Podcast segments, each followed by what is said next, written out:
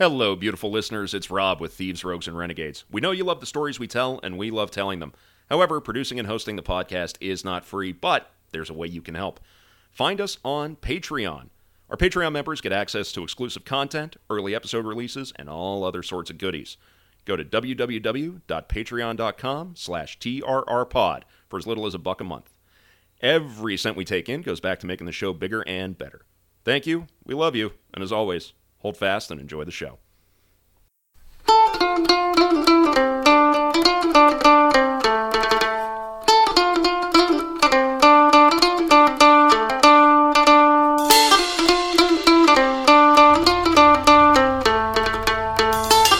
right, I would like to take the time now, if I may, gentlemen, to make an announcement. Uh, now is going to be the time for our first ever Thieves, Rogues, and Renegades listener giveaway.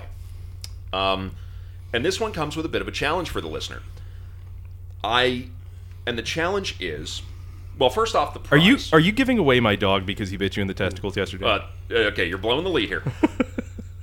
I am. I will give away to a listener any of our research books of their choice from my library. You get in touch with us on our email address, which is Chris trrpod at gmail.com. trrpod at gmail.com.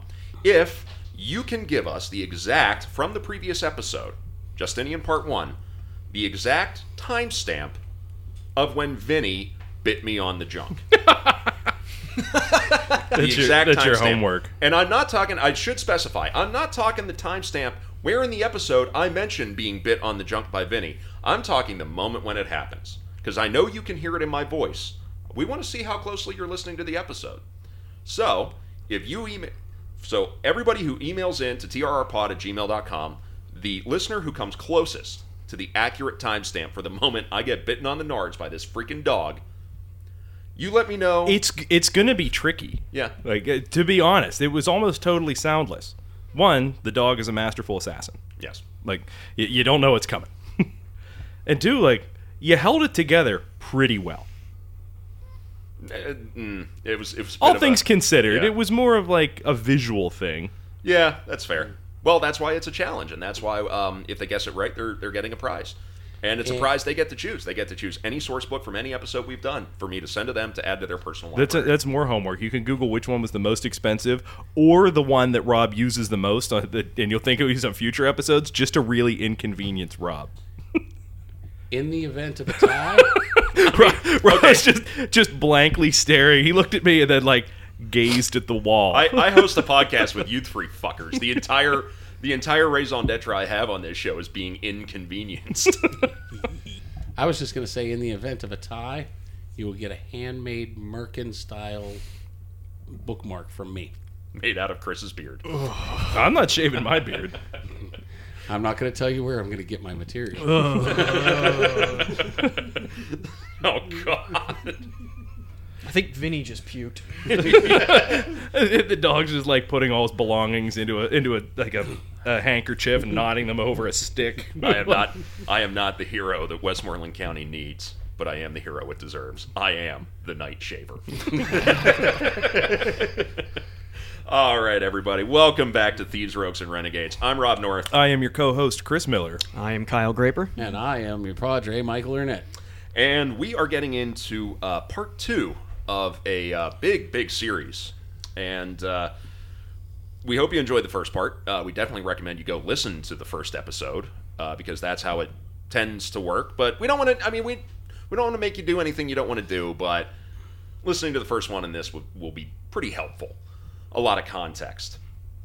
Um, so we uh, we are of course uh, in the first episode, we told the story of how, in the early 6th century, Flavius Petrus Sabatius Justinianus, better known to history as Justinian, used his family connections to go from the sheepfolds of the Balkans to the halls of power in the gem of the Western world, Constantinople, at a time when the old Roman Empire had disintegrated in the West, but in the East, the Byzantine Empire had survived amid a sea of adversaries in the form of settled barbarian tribes and rival empires.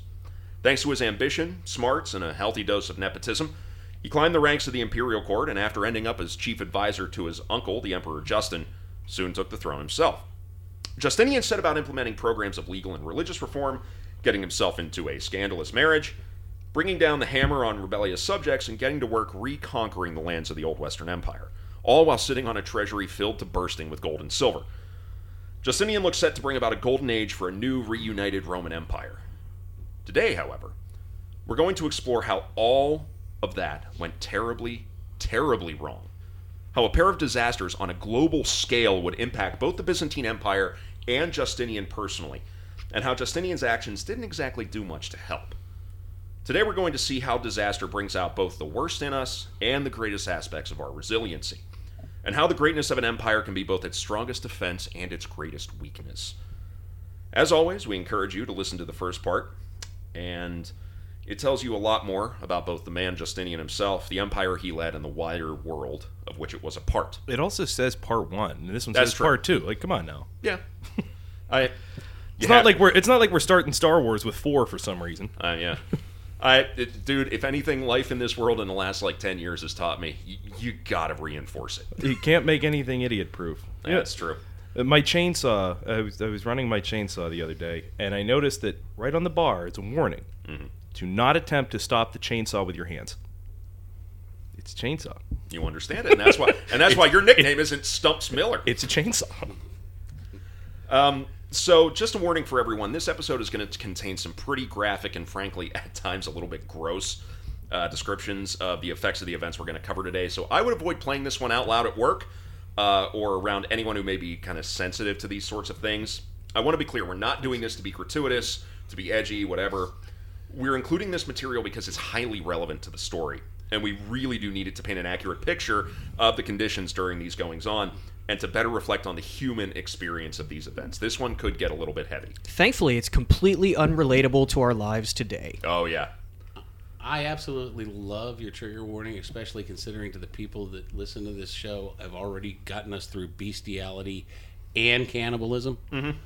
So Um, yeah, I mean, here's the thing: is next to our finale of, of our series on Heaven's Gate, uh, this episode might be the one where I've had to do the most emotional heavy lifting during the research process. There was there's an, an awful lot to unpack with this, and you you have to understand that while this kind of mirrored a lot of other plagues, and in fact it was the same as one that had happened later in history that I'm sure we'll be we'll be covering, is that like modern medicine still struggles with some of the same shit. Yeah, Like it's it, it's it's deeply deeply disturbing, and you do really get an appreciation Yeah. for just how bad shit can get all of a sudden, yeah, and, and it, it gives you a, an incredible appreciation for people that do this for a living, like Yeah. people who are, are literally combating something that is invisible. people like my sister. Right. Yeah, it's Exactly. uh, it's um. Yeah, I, I, I'm like I've been dealing with some pretty heavy emotional stuff in my regular life alongside this, and I mean, frankly, I had a couple points in researching this stuff where I was in a pretty dark place. I mean, there were a couple of ca- uh, I'm here's the thing. I like I'm I'm fine. I'm safe, but man, there were points where this got dark. There were a couple of occasions where I had nightmares about today's subject matter. Yeah, there's probably Which is a whole new level. There, there's not going to be nearly as much happy-go-lucky banter in this one, I imagine. I've- Because we're I've all tried- fairly weary of this. I've tried to work in some lighter stuff, some more entertaining moments, but yeah, this one's going to be a long road to hoe. It's going to be a slog. Yeah, there's there, there's a lot of oh shit moments Yeah. uh, in the next like 90 minutes. you know, So- you just keep saying shit, and it's. I mean, it's on Oh, point. this is a, oh, no, no, no. Yeah. This is going to be a very shit heavy episode. This is- Truly. this is for all of our German listeners. Jawohl. The old, the old, scatological. the old Dresden special. Um, so before we proceed with what is going to be the heavy episode, uh, we want to acknowledge our sources as we always do. We have uh, Justinian the Great, The Life and Legacy of the Byzantine's Greatest Emperor by Charles Rivers. Uh, Lost to the West, The Forgotten Byzantine Empire That Rescued Western Civilization by Lars Brownworth. The Glittering Horn, Memoirs from the Court of Justinian by Pierson Dixon. Bunch of random noise in the background from fucking Vinny. Well, the dog got a new toy. He's just Yeah. very excited about it. we'll uh, fix it in post. He's, I mean, it's what we did with Jack. We just put him in. Yeah. Like, yeah, we could fix it in post, but it's a dog. People on the internet like that shit. the the piece of source material that I think plays the greatest role in this episode, a fantastic book called Justinian's Flea by William Rosen, and it it really does focus on the events we're talking about today, but it does manage to tie it in with every every kind of context you can think of about the Byzantine Empire at the time. There's also um, the Secret History by Procopius, the Chronicle. Yeah. The Chronicle by John Malalas and the Ecclesiastical History by Evagrius Scholasticus. These three are contemporary sources or very close to it. So we're going to pull from these very heavily with quotes. And um, we want to include these sources because these are written by people who were in the room with Justinian at some point. They may not be the most flattering sources towards Justinian, but they are contemporary. So, uh, I'd actually, I'd actually Yes. like to call out. Um, it focuses on the the later uh, Black Death, but the last podcast on the left did an exceptional five part series on the Black Death that does a wonderful job of visualizing Mm-hmm. how much this sucks over the span of like eight hours, and it's exceptional, and I recommend it highly. Actually, it was their series that kind of put the spark in my head of maybe we should cover Justinian. And uh, you'll find out why. And the fact that the plague just popped back up in Southeast Asia like three weeks ago. Yes. And the American West. Uh, yeah, Yeah, four cougars died earlier this year in Utah. It should have been Lake Tahoe. Yeah. It, it, it, it does. Were, were they fucking cabana boys? the the not that kind of cougar. Not that Ah, kind of sorry. cougar. Oh, the sorry. cosmopolitans that will go undrunk. Yeah, not a uh, not like a, a blonde woman Yeah. that only has like stuff in her kitchen that says wine on it. In Utah. Okay. In Utah. There Live, goes, laugh, love. Shit, there goes most of the talent for my new Mormon Housewives web series. Anyway, uh, so guys, any more points for the good of the order? Don't we- eat during this. Are we? Uh, so we're ready to hear Yeah. about Justinian and the terrible, horrible, no good, very bad decade. Let let her rip, man. Let's. Yeah. We're just gonna pull the band-aid. Let's get this Brace done. yourselves, people. Let's begin. We should have poured shots. When we last left off in our story in the 530s, Justinian had moved on from securing his domestic policy in the Byzantine Empire through both force and reform to working on his foreign policy, which was also unsurprisingly aggressive. Using the literal mountains of cash he had on hand to recruit and supply multiple large, well trained, and well equipped armies, Justinian had launched a series of attacks on the old territories of the Western Empire, now under the rule of tribes like the Vandals and the Ostrogoths, and had in rapid succession retaken most of North Africa, the northern Balkans, Sicily, and a good part of mainland Italy. His forces had even managed to capture the old capital, the ancient heart of the empire, Rome herself. But, starting in late 535 AD, something happened. Something big, something worldwide, something so unbelievably catastrophic that the only explanation most could come up with was that it was the heralding of the very end of the world itself. In the Byzantine Empire, the first indicators that something was awry would have been slight, and would likely have been felt rather than seen or heard. A low throbbing vibration at such a low frequency that it wouldn't be heard, but rather felt in the chest and in the inner ear, perhaps the sinuses. It spooked livestock and caused flocks of birds to take to the air for no apparent reason. Perhaps there was a small temporary shift in the direction of the breeze. Though this would have been unusual, there seemed to be no other immediate effects. But within a couple weeks, the sky would have begun to get hazy, and the warmth of the sunlight reduced. Soon, it was like the sun almost wasn't there. The rays were weak and bluish in color, and even when the sun was out, people couldn't see their shadows on the ground. Procopius wrote that, quote, The sun gave forth its light without brightness, and it seemed as though the sun were perpetually in eclipse. Syrian Bishop John of Ephesus wrote of, quote, The sun only giving its light for an hour each day, end quote. The chronicler Cassiodorus wrote of, quote, Spring without mildness, and summer without heat. As winter set in, the trees and grasses seemed to brown up and wither more quickly than usual, and the temperatures would have become noticeably chillier. Winter was a rainy time in many parts of the empire, but in this first winter, almost nothing came down from the sky, leaving the land parched and dry. The forests kept going, f- or sorry, the frosts kept going far later than usual. And when the seeds were planted into the dry ground the following spring, then the rains began. And they didn't stop. For days on end, endless, torrential, chilling downpours came down from the sky, beating flat and washing away what young crop shoots had managed to poke up from the ground, causing massive flash flooding and washing away whole riverside villages and farmsteads. Fish bobbed dead to the surface of ponds, lakes, and rivers, their systems overwhelmed by changes in water temperature. Massive banks of oysters, scallops, and mussels rotted on the shores, leaving a stench able to be caught from miles away. Oh god, I can just smell that in my nostrils right now. And the, the the one thing about this is, you know, we talk about crops and and all these things that like all these barren fields. It's not quite the same as today where everything's mechanical and it's just a handful of people doing all of this. This is the work of entire communities that are even on a smaller scale. I, mean, I just saw a farm the other day. I don't know why I have this weird bug up my ass where I want to buy a farm. I think it's because Jeremy Clarkson did. But uh like that's a relatively small farm and it's like 11,000 acres. That's a small farm that's 11,000 acres. Yeah. We're talking about an entire community of people planning maybe 150 acres, maybe. If that. And it and it takes so much more time. if that. So like this is so there is so much work here and the scale is so much more important. Small level surplus agriculture, and That's this exactly is nine, it. and it's ninety percent of the population devoted to it. Yes. Well, and so they're going to pick it up. They're going to pick up any change instantaneously. Yeah, As it's soon I mean as it is things aren't what they should be, everyone's aware. Of Yeah, it. it's not going to take long for this population to go. Something is really not right. Mm-hmm. and these are people that are already not tremendously well fed. No. So livestock soon began to waste away, their grazing areas going from parched and brown to a morass of mud. The most terrifying thing about the rains? In some places it came down gray and sticky. The drops heavy and painful on impact with the skin. Well, In when, others- you, when, you, when you're talking about the livestock, I, I remember when I uh, worked in West Texas. One of the things that's interesting is they see you, you see these a small ranch out there Yeah. is thirty or forty thousand acres, and they probably only have a thousand head of cattle on that because it takes in when, when you when you start dealing with drought conditions, Yeah.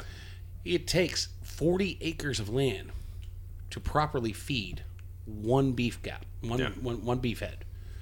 So, I mean, again, we're back to, you know, this is this is stuff they would know immediately. Yeah. In other places, the rain came down black as charcoal, staining everything around it. And in still other places, the rain was said to fall reddish brown, the color of congealed blood. Yeah, it's metal as hell, though. I mean, It is super cool. Yeah. Just so we're clear. Uh, there, there's going it's to like be, if Tim Burton made rain. yeah, there's there's going to be a lot of points in this episode. It where all it's gonna looks be, like Johnny Depp. And i instead It of just bad sings. It movies has, with Helena it has Bonham weird Carter, hair. Yeah, there, there's a lot of there's a lot of imagery in this episode that's going to be um, reminiscent of like a Watain album cover or something like that. Yeah, it's it's very Please, Kyle, Kyle, please hold your pig squeals until the end of the episode. Thank you. So gunk began to gather in people's eyes, noses, ears, and mouths, a slurry of fine grit. Many began to suffer from respiratory diseases. Terrifying windstorms would blow up, collapsing barns and mills, and massive lightning storms would strike as well, setting fire to thatched roofs in both the cities and the countryside, electrocuting army soldiers camped in the open by the dozens, attracted by their steel spearheads and helmets. Jesus Christ.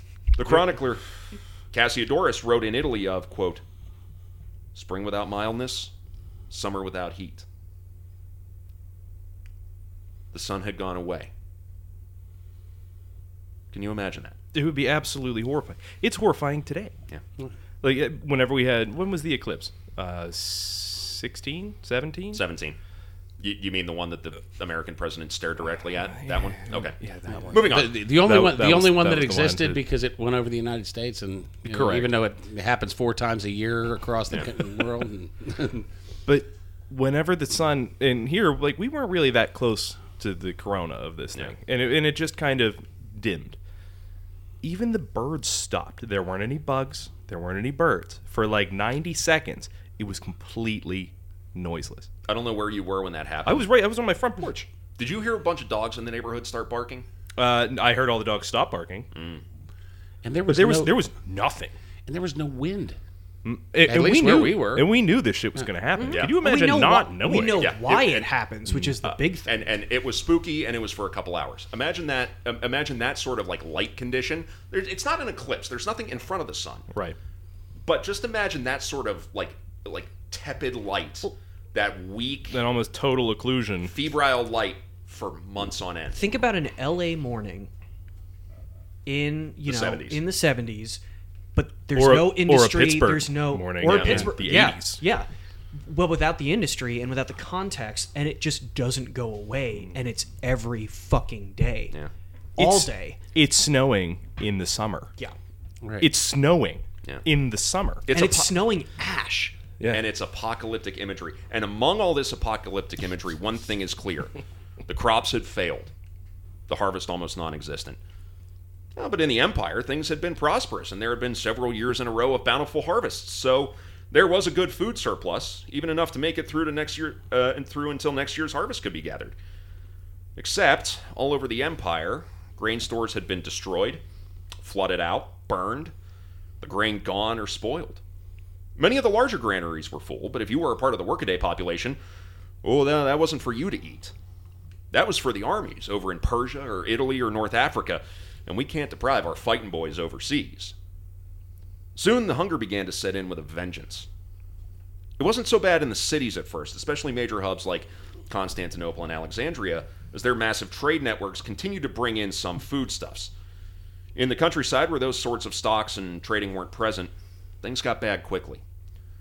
Those who tried to hunt and fish for survival found no game and nothing biting. What food there was to be gathered often went unharvested, as the farmers were soon, soon too weak from hunger to bring it in. Soon the shipments to the cities dried up as well.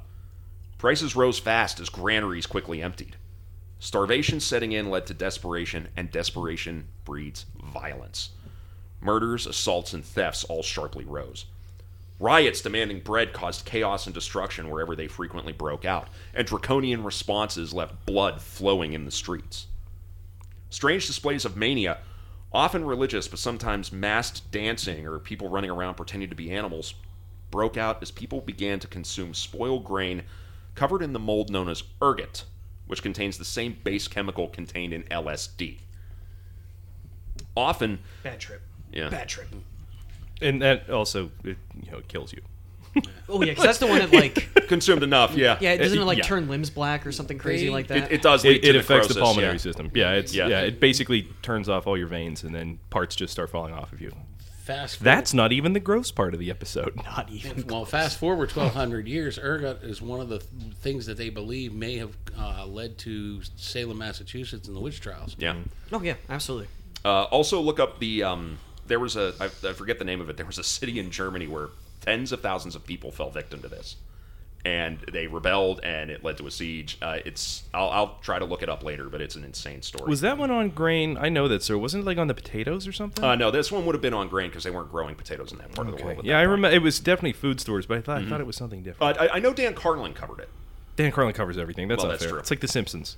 Simpsons Carlin did it. Yeah. Carlin did it. So soon, people were starving to death in their hundreds, then their thousands. In some households, parents smothered their children in order to reduce the number of mouths to feed. Among the religious community, the doomsday preaching reached a fever pitch. Hardliners preached about how it was all Justinian's fault, wanting to meddle in church business and making laws that do things like allowing women to exist and making God mad as a result, and now everyone was being punished. Religious groups began attacking each other, killing in significant numbers members of other sects who clearly brought about this whole thing because of their slightly different interpretation of the nature of Christ's divinity. It's in this time that we see the first real organized pogroms against the empire's Jewish population as well, a disturbing trend that would continue throughout medieval Christendom, anytime there was a major disaster.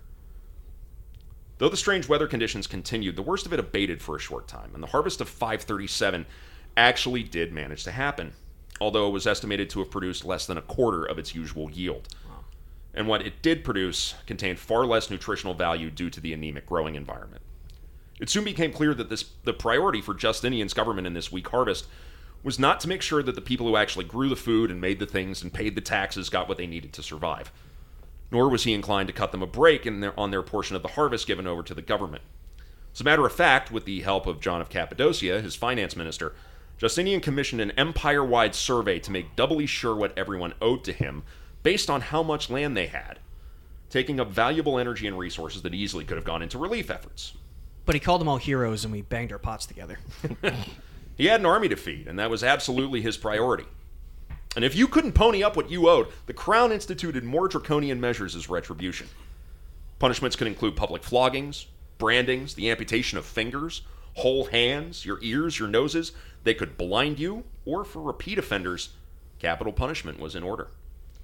The imperial tax collectors became boogeyman figures among the population, and people fleeing from for their lives from the long arm of the state sowed even more chaos among the population. And now, now we all know that the tax man is like a warm and fuzzy. He's your pal. We love him. we love giving him more money at the end of the year. I was just thinking, is this a is this where we got the precedent for uh, gerry- gerrymandering districts during an apocalypse, like kind of like 2020? Yeah, that, it may be. Well, so here's the here's the interesting thing about the about this survey. It totally changed from a proportional tax system to its tax system based on potential, because it wasn't like okay, you owe ten percent of whatever you harvest to the crown.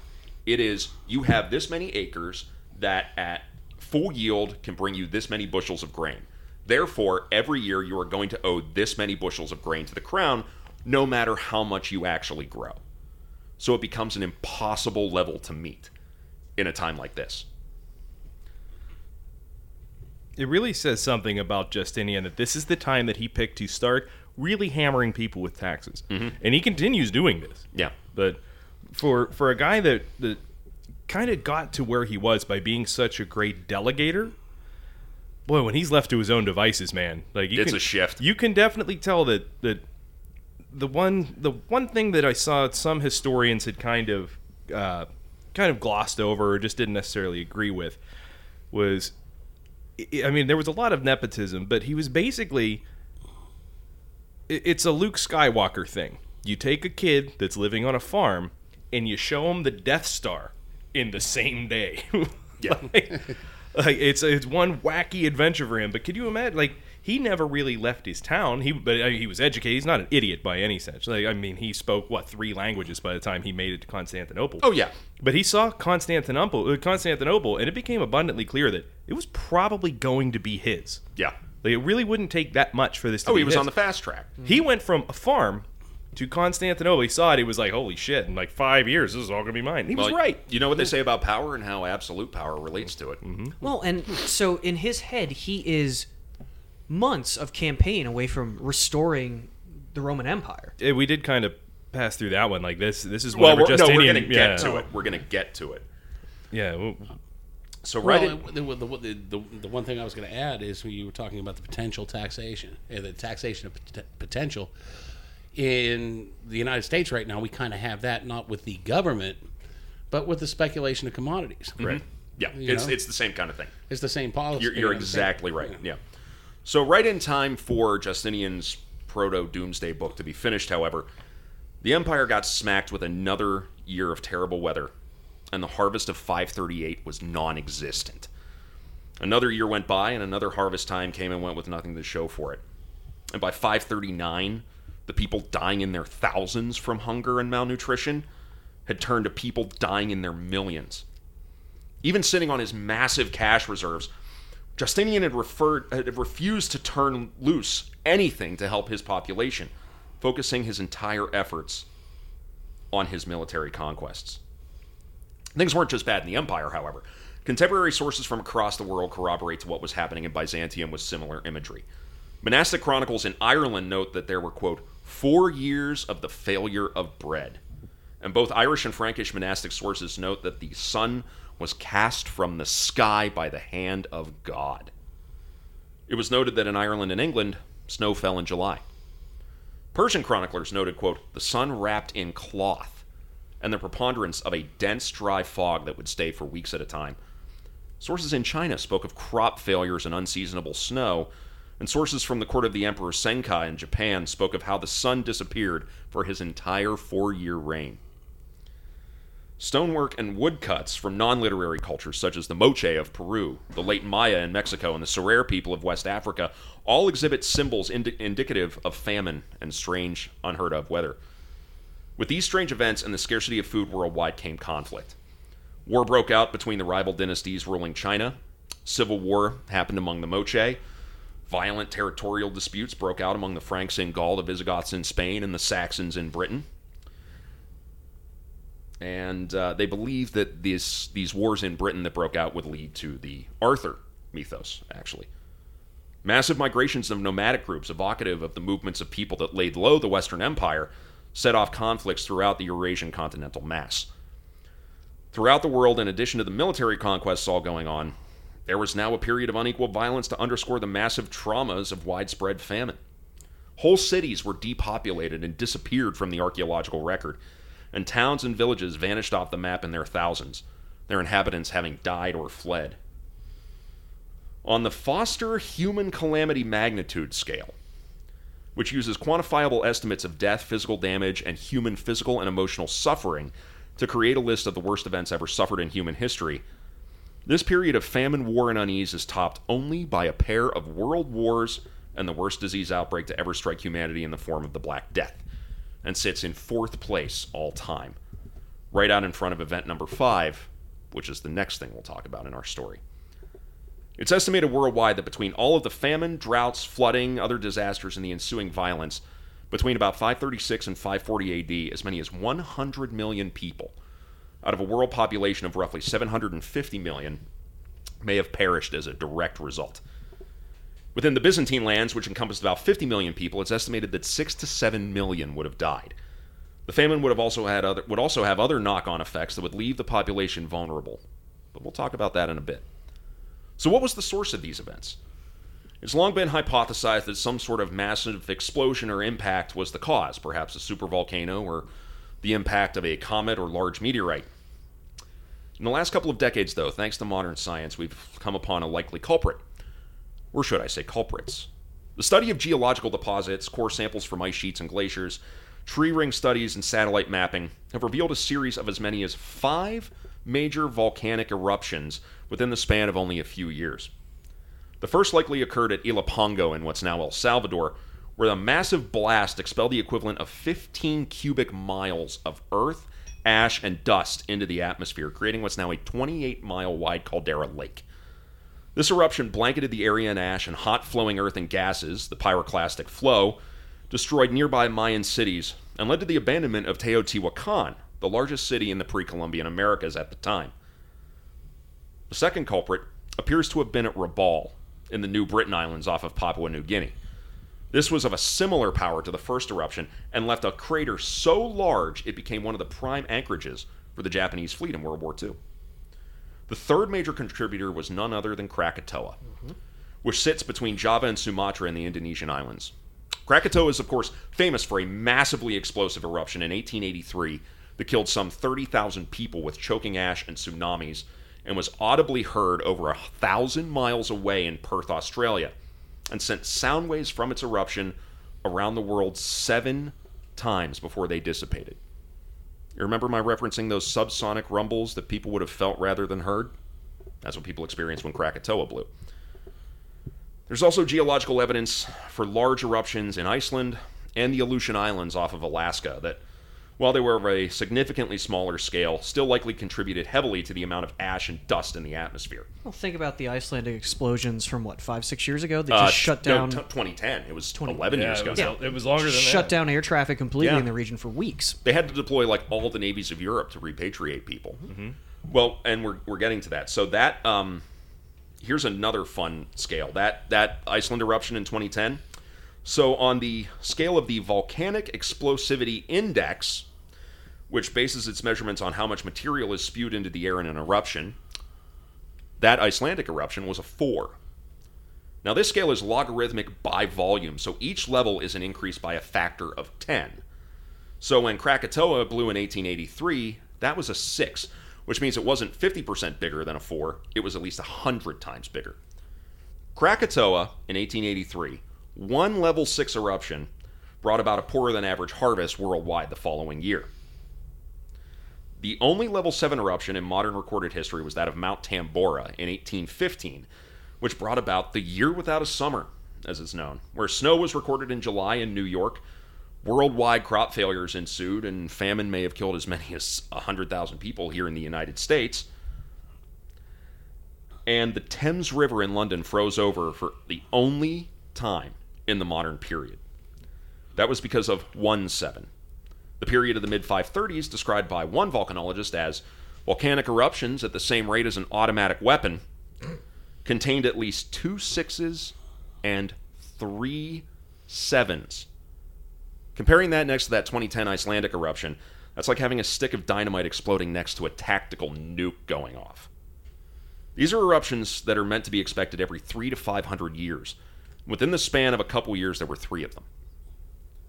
All of the effects described in the accounts of the time can be explained by the massive amounts of fine matter shot into the atmosphere, which diluted out through the air currents and essentially put up a pair of blackout curtains between the Earth's surface and the sun. The amount of matter shot into the atmosphere by this series of eruptions is estimated to be enough to completely fill in Lake Erie.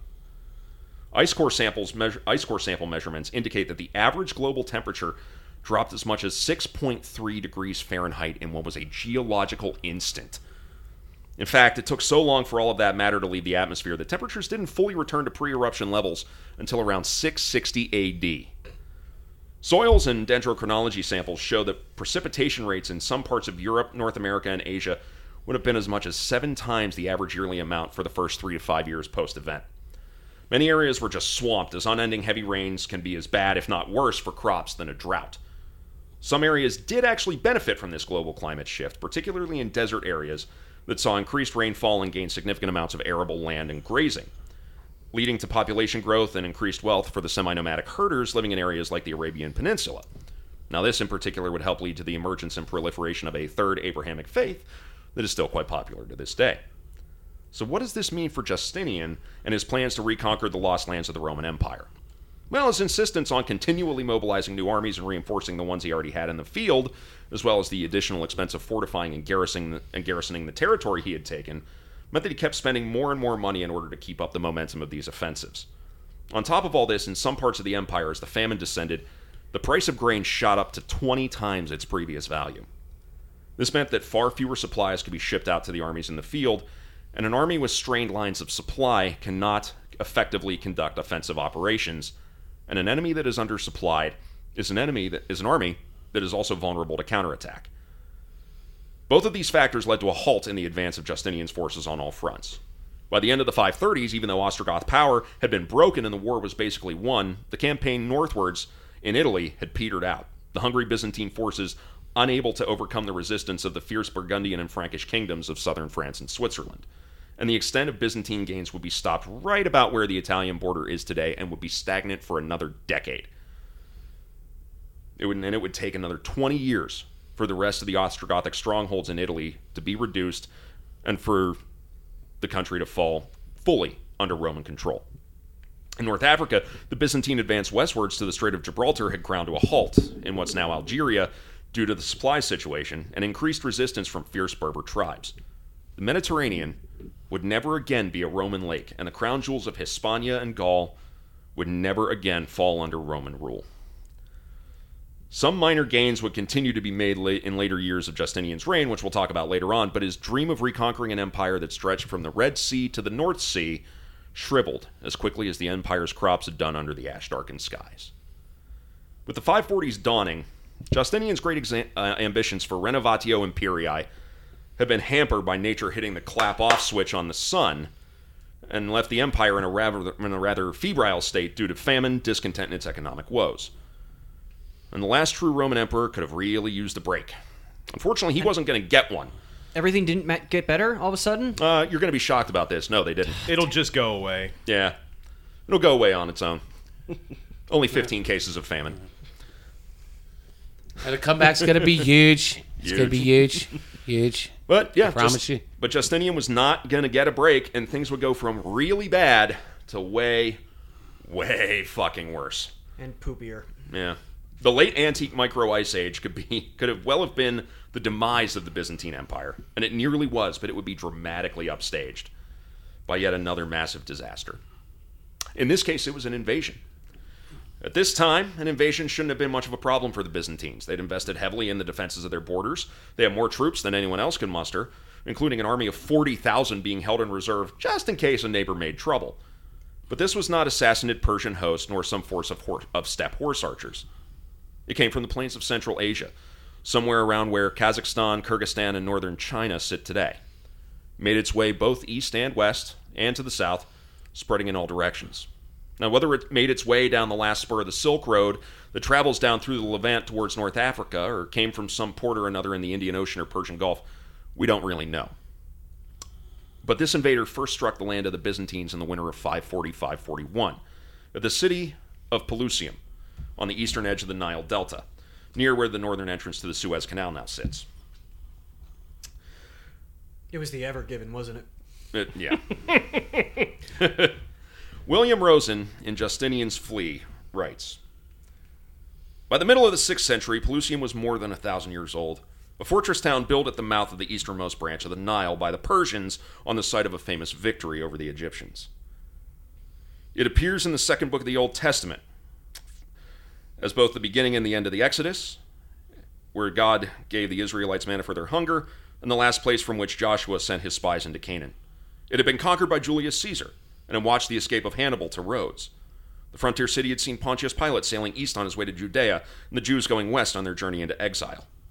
But it had never witnessed anything like the corpses. Mm, Now, to be sure, dead bodies were not really a novelty at a time when a man who lived past his 40th year was considered fortunate, and one child in four never celebrated a first birthday. Disease, however mortal, was nothing new in Egypt or anywhere else. But even so, the corpses had a distinctive feature grapefruit sized swellings in the groin and armpits. End quote. Scholasticus, writing from Alexandria, 160 miles away, claimed that in one season, the invader had taken the lives of seven out of every ten of the city's 15,000 inhabitants. While this is almost clearly an exaggeration, the loss of life was significant enough to have the news of it make its way at speed across the empire. However, by the time news reached anywhere significantly far away, the invader had almost certainly gained a foothold in the empire's second largest city, the hub of its breadbasket territories, Alexandria itself. And once it struck Alexandria, this invader was not going to be stopped. See, this thing was going to succeed for two main reasons one which was a constant issue within the empire, and one that was, at most times, one of its greatest boons. So let's start with the thing that was normally good. Just because the old Western Empire was gone didn't mean that all aspects of what Rome once had going disappeared. The Roman Empire, both old and new, thrived on trade. And just because it wasn't Romans in charge of a lot of the old territories, didn't mean that the Byzantines lost their demand for the goods contained there. Now keep in mind, the Byzantine Empire, even before Justinian's conquest in the 530s, was huge and filled with hundreds of cities and ports, many with populations measured in the tens or even hundreds of thousands. Countless smaller towns and villages filled the territories, and every single one of these places could see trade goods moving in and out, with the larger ones as terminals for ships or the large caravans laden with everything you could imagine being traded in the world of late antiquity. And these trade networks went far, far beyond the borders of the empire itself. Pottery from Constantinople has been found in England, and English tin was in return essential for bronze making within the empire. Amber from the Baltic and Scandinavia could be found in jewelers' workshops in Corinth, Alexandria, and Antioch. African ivory decorated the palaces and homes of the well to do. Fabrics with natural dyes found exclusively in Madagascar and the Seychelles have been unearthed in Turkey and Greece. Spices from Indonesia, turquoise and garnet from Afghanistan, and of course, silk from China made its way down the famed Silk Road, stretching from the shores of the Yellow Sea to its western terminus, 5,000 miles away in Constantinople itself. Coins with the face and name of Justinian have been found in Ireland, Scotland, Denmark, India, Mongolia, and as far around the West African coast as Nigeria. Even the Byzantines' classic enemies got in on the game. The Huns and their successors would drive massive herds of horses to sell at Byzantine trading posts on the shores of the Crimean Peninsula. And amidst the on again, off again wars against the Persians, a ton of trade occurred at the times and uh, at, at the off times. And likely there was still quite a bit going on during the on times as well. The Mediterranean, the Black Sea, the Red Sea, rivers like the Nile, Danube, and the Rhine, these weren't barriers to trade, they were highways. Evagrius wrote of over 100 ships a day departing Alexandria for Constantinople alone. One British archaeologist a few years ago estimated that when the weather was good, as many as 50 Byzantine trading ships would have been transiting the Straits of Gibraltar every day into the wider Atlantic. The Mediterranean may not have been a Roman lake based on who owned the shores, at least not yet, but it certainly was based on who was sailing on it. The only real barriers to these networks were the vastness of the Atlantic and Pacific Oceans. Now, all this trade is how the empire made its wealth and how it could support its military success, but every single one of these trade routes would allow the invader to access every part of the empire and all points of contact beyond with unprecedented speed. There is, however, another factor that would allow this invader to so quickly barrel its way through the Byzantine Empire and its neighbors, and that is filth. The Byzantine Empire had a reputation among more casual observers of late antiquity as being this beacon of civilized cleanliness, the inheritor of the bathhouses and plumbing of the Rome of old. In the context of the 6th century, Constantinople and many of the empire's other major cities had the sort of infrastructure that would make your average Frank or Gepid go, wow. But by our modern standards, life in the Byzantine Empire for the average person would have been disgusting. Let's start with how crowded Constantinople was. The city had, by the time of our story, a population of three quarters of a million people. That's about the same population of Columbus, Ohio, when OSU was on break. Columbus had an area of, has an area of about 219 square miles. The area of Constantinople in the 6th century was six and a half square miles. And that includes the footprint of some massive churches, the Hippodrome, the Imperial Palace, and so forth. So, how do you fit all these people in? You build up. While the big swinging Richards of the city had villas and luxurious townhouses, most of the population, if they even had homes, lived in claustrophobic tenements, some as high as nine stories tall. And while that's impressive architecture for the early medieval period, conditions within were generally very crowded and squalid, similar to the tenements of America's big cities at the end of the 19th century. But things generally should be pretty clean, right? Given that Constantinople is famed for its cisterns, underground sewers, and aqueducts. You'd be right, to an extent. The problem was that the city had simply grown too fast after Constantine made it the capital. the Byzantines were good engineers, but they simply just couldn't install the infrastructure fast enough to keep up with the growth. So a lot of people didn't have access to things like bathhouses, fountains, wells, and troughs, and as such couldn't keep their bodies or their clothes clean. Now, Constantinople used to have a ton of public baths, by the way, many of which were free to the public, having as many as 66 at the time of the Theodosian Walls constructions in the 430s. However, by a century later, any guesses? Oh, it, it's got to be 69. I swear to God, it's 69. No, it's not 69. Son of a nice. Kyle, you were one off. They had seven. they had seven. Now, this was because of a big pushback by the religious authorities of the city. The same ones who wanted to ban sex altogether because they didn't think it was necessary for human conception, who said that to bathe at all out. Uh, oh no! What, what what did they think? Uh, well, they were con- no. There was a. It was this. It was that damned stork again. Uh, no, there was a school of thought that because uh, mankind had been redeemed through Jesus Christ, who was, birth. who was conceived without sin, Right. and his mother Mary, who was also conceived without sin, that mankind had been redeemed from the need to have sex for the purposes of conception. Well, to be fair, by the way, I, I'm, I'm going to clarify this. Yeah. As you know, I'm the padre. I might be slightly off about this, but No, yeah. well, we did. did- I'm, I'm only going to point out at that point, the con- uh, the the virgin conception of Mary Mm. was not a doctrine. That's relatively new. That's 19th century. well, within the Catholic Church. Yes. within the Chalcedonian church. Because here's the thing: we talked about this in the last episode. It's a mess of different schools of thought, and this this is not the majority. This is absolutely the minority believing this. I'm just I'm just Yeah. pointing that out that, that it, it wasn't a mainstream.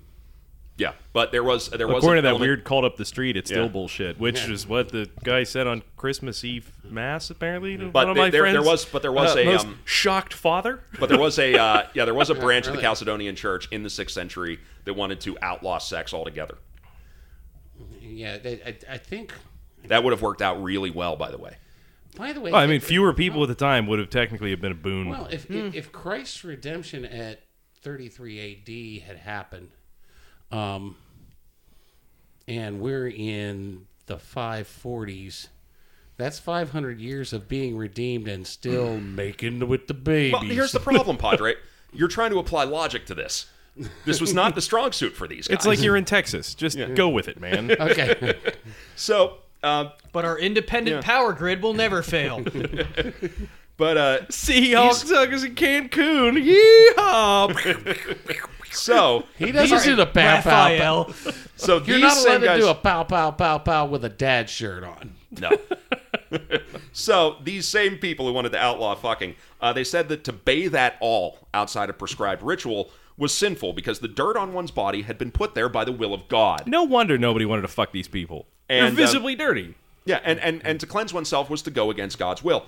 Uh, in addition, being in the warm waters of the bathhouses caldariums Makes you real horny. could serve to excite the senses, yes, and lead to such unspeakable evils as impure thoughts and, God help me, even masturbation itself. Disgusting. So, Not just that ass, that clean ass. so the religious authorities of the city closed all the free bathhouses, and so and uh, along with that went most of the ones that charged. and over the course of a century, the people of Constantinople would have become noticeably dirtier.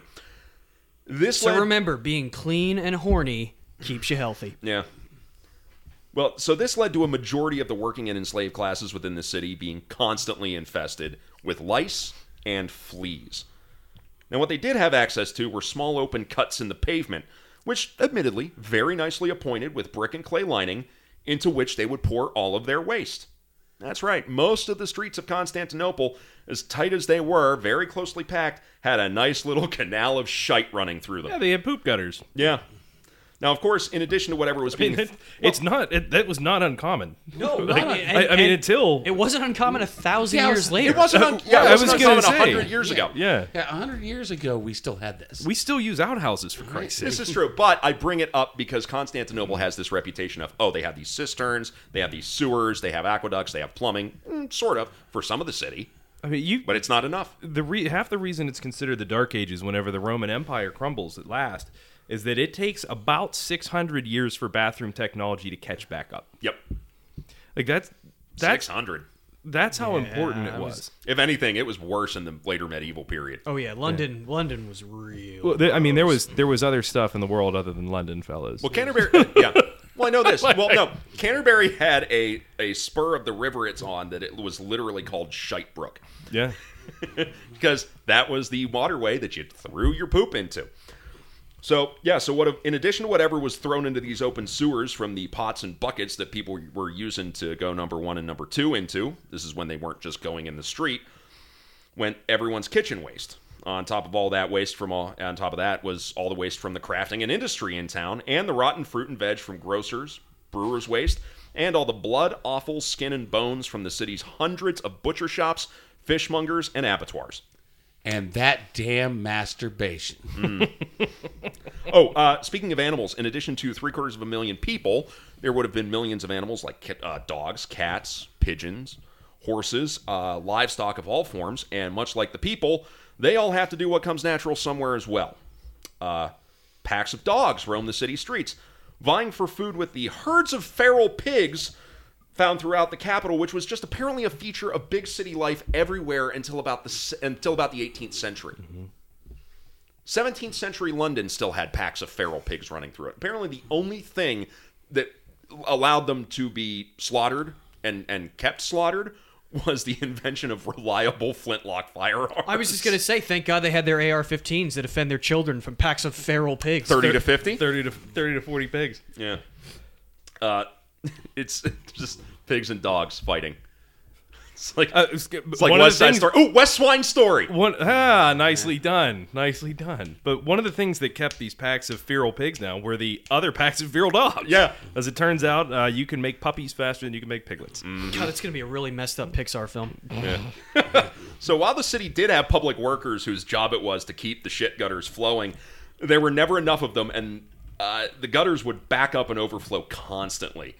Constantinople had never been the wettest place on earth, but when it rains there, it rains. And when that happened, without fail, all of these open sewers would overflow and the dookie floods would begin. Now, they also made a nice home for dead animals at the time, and quite often, dead people. Because even separate from the massive famine that we just talked about, people just died in the streets of the cities all the time. Now, one story that was always guaranteed to live, leave Byzantine people absolutely apoplectic with laughter was the tale of the local wino who would get falling down drunk, go face first into the open sewer, and drown in people's dumps. Killed every time. They love that, and they love stories of uh, younger wives cuckolding their older husbands. Both of those bits would kill. On These are the every same occasion. people that were like publicly stoning actors. Bit of a yeah, a bit of a disconnect. Mm-hmm. I mean, it's it's not And- uncommon. And, and, and actors that were openly offering you HJs. I mean, They got to do something during intermission. yeah, well, they didn't wear pants, so I guess it's not OTPHJs. exactly. It's a, it's, it's over the okay, toga. okay. Now let's get away from this disgusting material and t- get back to talking about shit. Other other disgusting Yeah. material. So of course, all of the shit had to flow somewhere, so they took it the easy way out. Boom, right into the Bosphorus. Uh, now this had its own fun side effects too, because constantly I'm sorry. it's had its own fun side effects too, because oftentimes smaller ships and boats wouldn't be able to get out of the way of the points where all this crap would collect, and would often find themselves having run aground on floating islands of turds and garbage. Okay, now I know. I mean, this shit still happens I know in, in like, the modern- Paris and, I- and I- London. Like, it it still happens today. Yeah.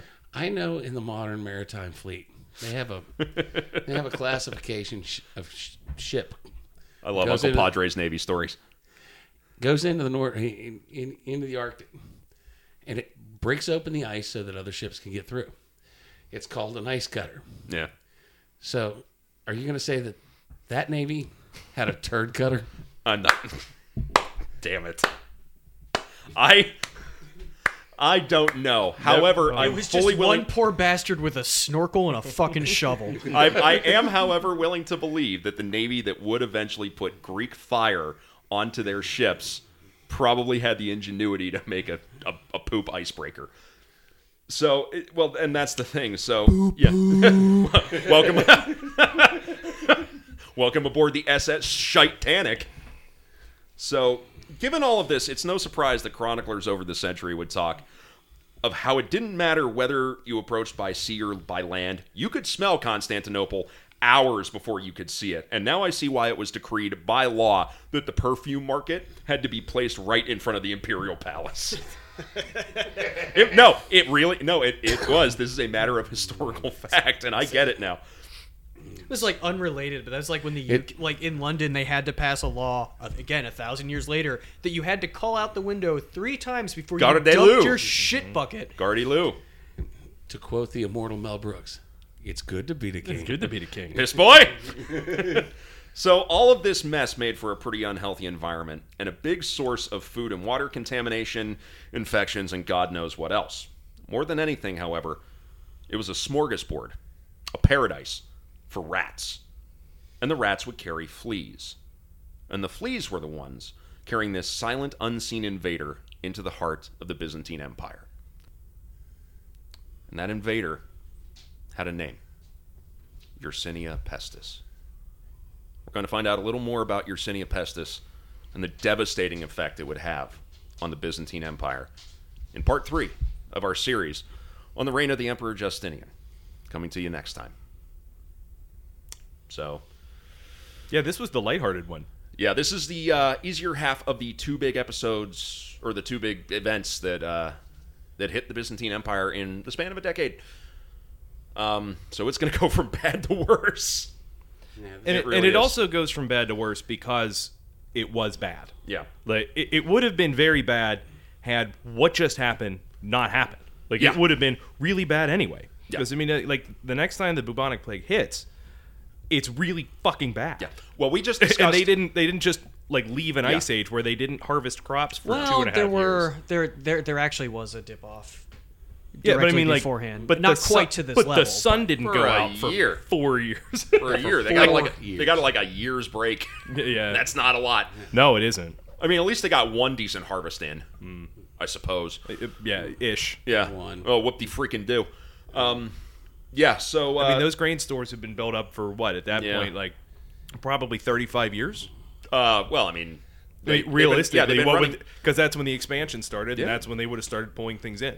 I mean, they've been running uh, uh, both an agricultural surplus, heavy agricultural surplus for the time, and a big cash surplus since the days of um, since like two emperors before, since Yeah. about the 470s. It had just been a, a a nice, a pretty good time to be a Byzantine.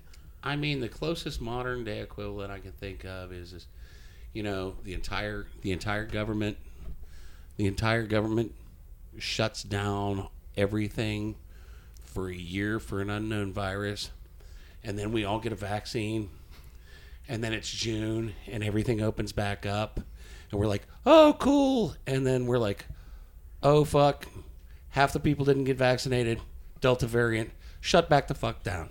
Boy, that'd be weird if that happened. Yeah. Luckily, that will never happen. Yeah. Um, so yeah, so uh, we, we mentioned at the beginning of this episode, it's going to be heavy. Um, uh, and and I don't know, you may be able to tell uh, from the beginning of the episode to the end, we did make a decision en route to split this into two parts. So uh, Justinian is going to be a four part series, our first four part series. you know, like Yeah. take a break, take your Yeah. headphones off, smoke a cigarette, Have a drink. do, do whatever you need. Kiss the person you love. I mean, it's it's. No, no, you're you're going to want to avoid people altogether. Well, But no, that's why what you that's remember what, the same household. kiss kiss them now. Make sure you have a shot. Kiss them now because at the end of this episode, Yeah, at the end of the next one, you're not going to want to touch anybody. yeah. Sorry, sorry about your sex life and every other aspect of your life. So, uh, yeah, uh, part three next time. It's ooh. Uh, this one was heavy, a lot of human suffering. It's getting worse, but uh, yeah, wrapping up on that happy note. um, Chris, if people want to find us out there in the world of the internet, where can they do it? If you want to find us on the internet, all you have to do is follow at podcast TRR on Twitter. You can follow. You can find us on Instagram at TRR Pod. Uh, and if you want to drop us a line, if you think you have an answer to whenever my dog bit Rob's genitals, uh, just drop me a note at trrpod at gmail.com. And that is, and by the way, that is not a bit. I, if you get it right, whoever gets it closest, let me know which of our source books you would like, and I will mail it to you. Uh, yeah, uh, drop me a note uh, with the subject line Rob's testicles uh, to trrpod at gmail. Dude, you're gonna need something more specific to sort the, the wheat from the chaff there. It's usually like Mike's testicles because he always talks about you know his, his love of pubic hair. So, Mm-hmm. uh, and uh, remember to uh, like, review, subscribe. Uh, We just talked about shit rivers, and that was what made me shudder. so wherever you find your uh, wherever you find your podcasts, uh, again, like, review, subscribe. Even a couple downloads help because Yep. we all know algorithms are super fun. And also, if you want to take it to the next level, you can uh, support us on Patreon at uh, patreon.com slash trrpod, which uh, helps keep making the show bigger and better. Uh, before we wrap and, up, and and finally, I would like to say that if you have any ideas or anything like that, you can w- um, you can email the webmaster Mm-hmm. at www.bobcranesexcult.com oh, that is true, yes. and we will we will be in touch with you. Uh, two things before we wrap up. Um, if you saw the social media, um, the uh, TRR team suffered a loss this week. Uh, my beloved little cat Amelia, our Yule Cat, Yeah, the Yule Cat uh, made famous in our Christmas episode. made famous in our Christmas episode. Um, she uh, she left us too early this past week. She was my little shadow. She kept me sanish during the lockdowns. Um, just uh, to Amelia, Yeah, the mighty Amelia. Hey, We will see you collecting table scraps as we feast in Valhalla. I love you, little girl. I'm gonna miss you. And also Yeah. uh, to the great fucking Norm Macdonald. Yeah, shortly before recording this episode, we lost one of the great comedic minds, one of the the all time like acerbic, biting comedians, just uncompromising in what he was willing to joke about and uncompromising in just how goddamn funny that man was. Creator. by the way, did you know that creator of my O.J. all-time Simpson favorite killed his wife Work. and Ron Goldman? That's that's why he ended up getting fired from Saturday Night Live. He wouldn't stop making jokes about it. And he thought it was even funnier whenever it was OJ's friend that was his boss. creator of creator of my all-time favorite comedy, Dirty Work. Oh my So, God. uh, you think he's got his thumb up that dog's ass? Happy trails, Norm. We're gonna miss you. We will. So yeah, everybody, we'll catch you next time for uh, part three of our four-part series on Justinian. Oh boy, brace yourselves. That's all I'm gonna say. That's your warning. Good luck, everybody. Hold fast.